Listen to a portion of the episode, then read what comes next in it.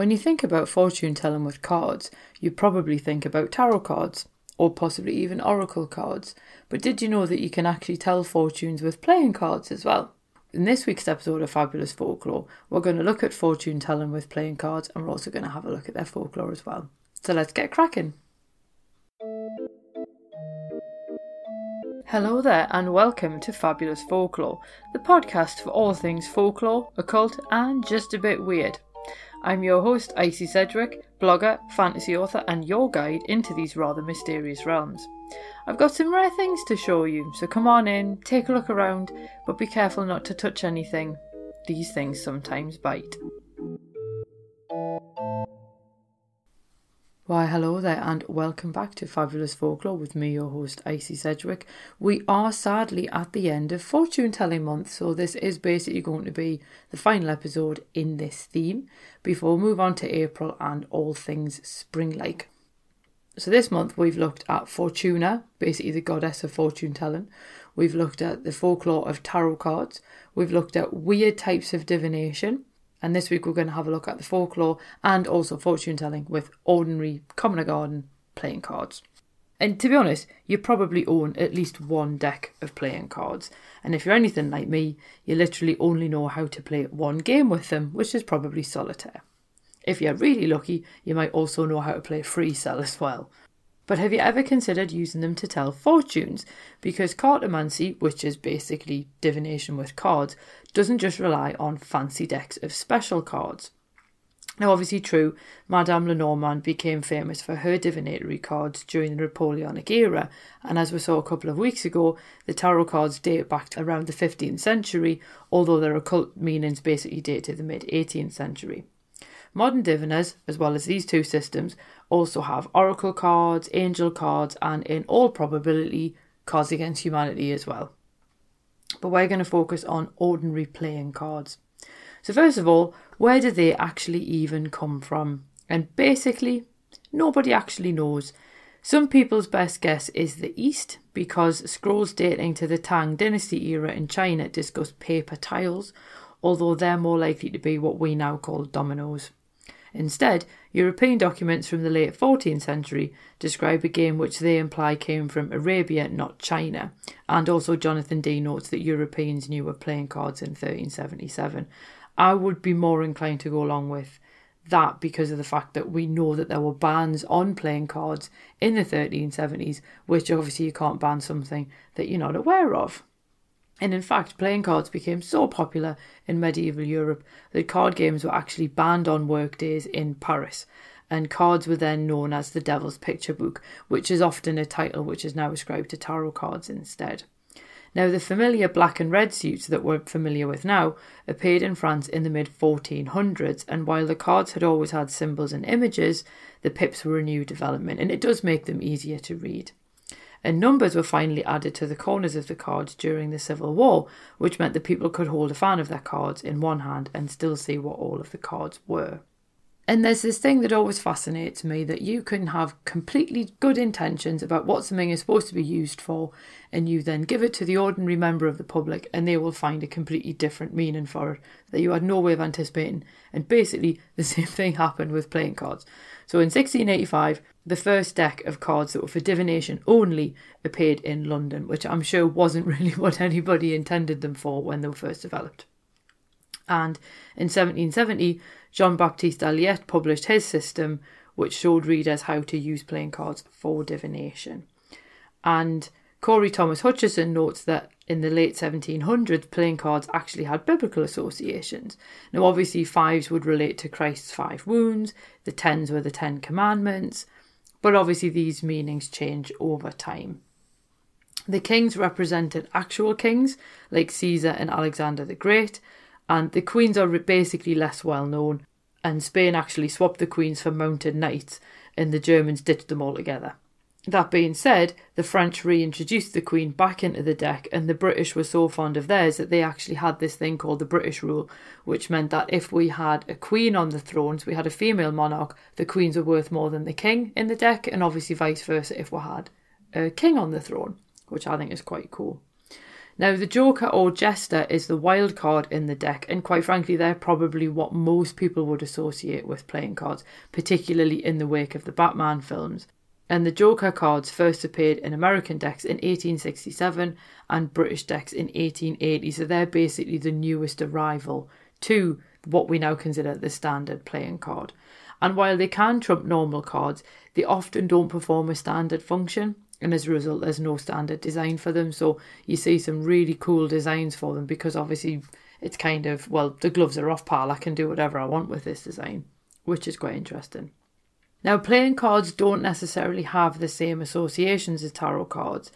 And Jonathan Dee points out that if you think about it, tarot cards would have been probably quite hard to come by, whereas an ordinary everyday deck of cards was a much more accessible tool for foretelling the future because most people would probably have a deck of cards or they would at least have access to one. There is also the fact that obviously from like the, the 1800s onwards, tarot cards had particular associations to the extent that obviously until the, the Witchcraft Act was repealed in the 50s in the UK, it was basically a no no to even own a set of tarot cards, but nobody would raise an eyebrow at you holding a deck of playing cards. So it's the kind of thing you'd be able to travel around, do whatever you want, whip out a deck of playing cards, and people wouldn't really think sort of too much about it. And the four suits basically parallel the four suits in the tarot's minor arcana, because obviously that's where the tarot got them from. And often the, hearts become the equivalent of the tarot's cups and they're all about water and emotions and things of that nature. The spades then become equated to swords, and in both decks, they basically mean things related to like the intellect and ideas and communication. The tarot's coins or pentacles, depending on the deck, became diamonds, and they're all about like material concerns and business and finance and things like that and then the clubs become the equivalent of the staffs or wands in the tarot, and they're often to do with things like creativity and passion and stuff like that. Obviously, you do get differences that crop up between countries. So, for example, you don't often find spades in Germany and they're replaced with bells instead. But whatever the cards featured, different systems basically cropped up as to how to read them, and the suit and the number of the card would carry messages. And then, obviously, much as in tarot, the reader would interpret these messages for the querent. So, for example, if you got the Six of Hearts, that might suggest that a wave of luck was coming your way or that you were going to meet some new kind of love interest. Or if you drew the Six of Clubs, that was considered a lucky card and it was predicting financial fortune and success. But then if you got the four of spades, that might indicate that you're experiencing sort of smaller difficulties like financial problems or other worries. So obviously that is where it then sort of ties into things like the the idea of like sort of uh, thoughts weighing heavy on you that you would get in the swords in tarot. But either way, obviously, as I say, somebody would then read the card and they would then tell you what it meant and pass on the message. I can't necessarily tell you what all of the cards mean, and quite frankly, I think you'd probably find it quite dull if I did. But it's just the fact that there are that many different systems. I mean, you can buy books on on fortune telling with playing cards on Amazon, and it's basically up to you to choose a system and then just stick with it. Unlike tarot, where while yes, there are some differences between decks, largely speaking, if I draw the Nine of Pentacles, it sort of means the same in every deck. So I would argue that tarot cards are probably easier, but then playing cards are also a lot cheaper. And you've also probably got them as well. But that's their use in fortune telling. Let's have a look at their folklore. And there are quite a few ghost stories that basically involve people playing cards with the devil. They probably don't necessarily realise that they're playing cards with the devil, just to, you know, point that one out.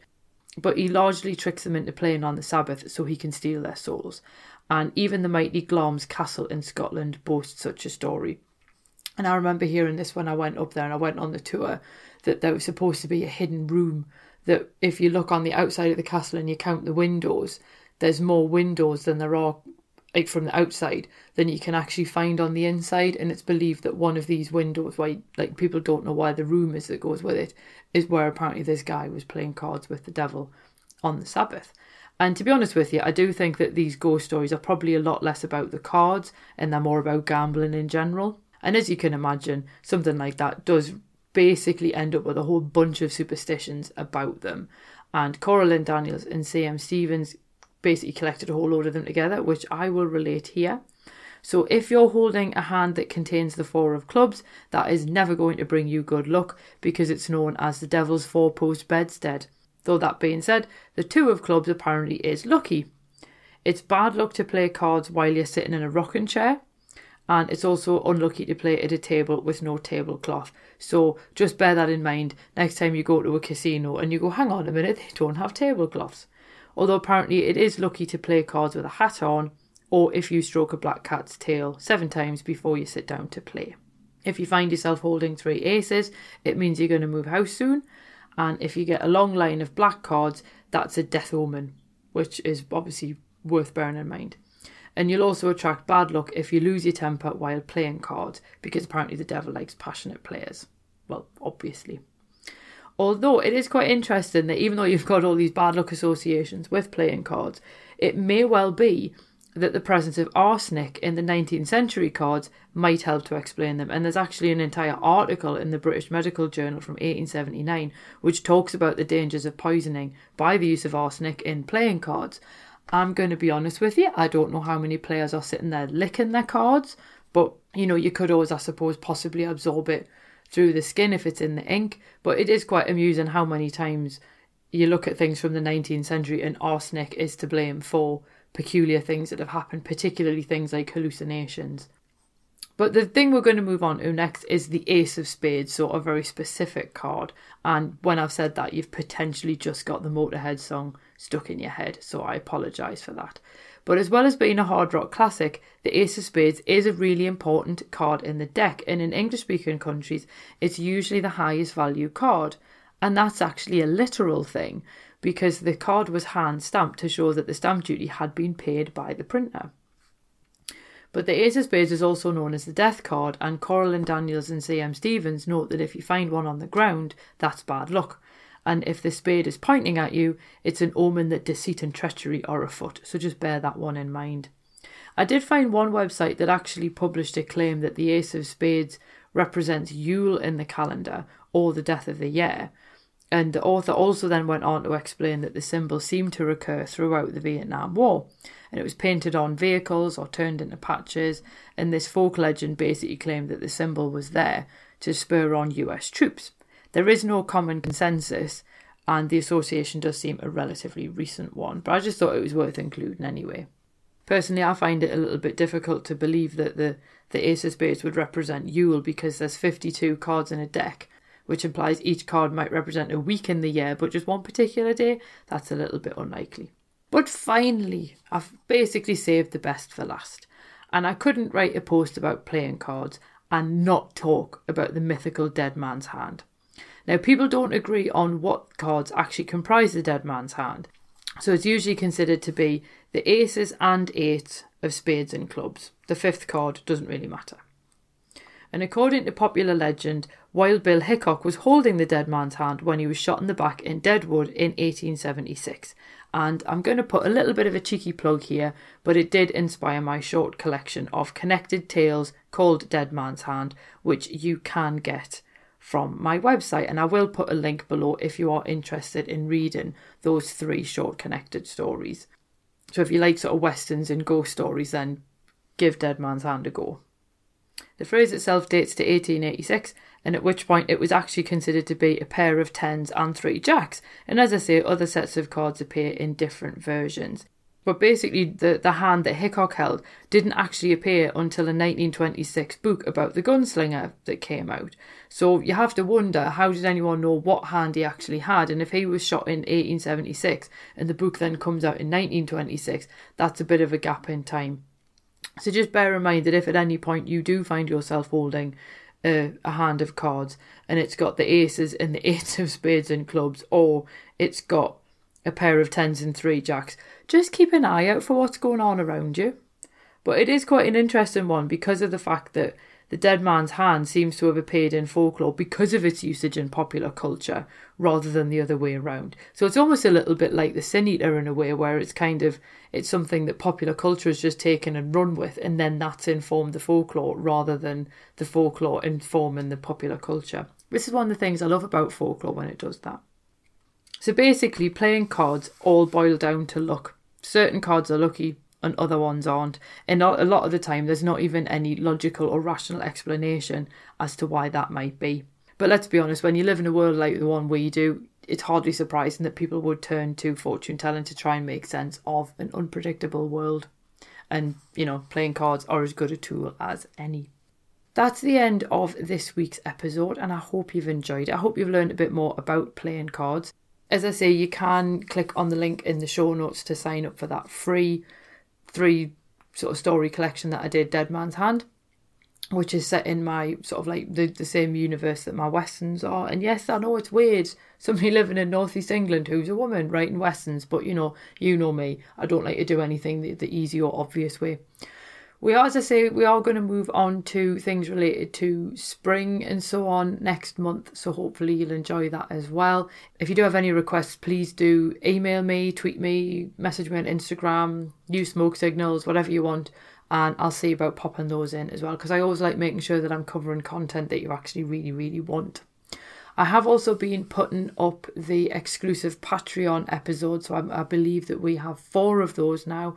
So if you do support me on Patreon at the $4 a month price point, you do get an extra bonus episode. They are slightly more supernatural and ghostly in content, but hopefully you'll enjoy them anyway.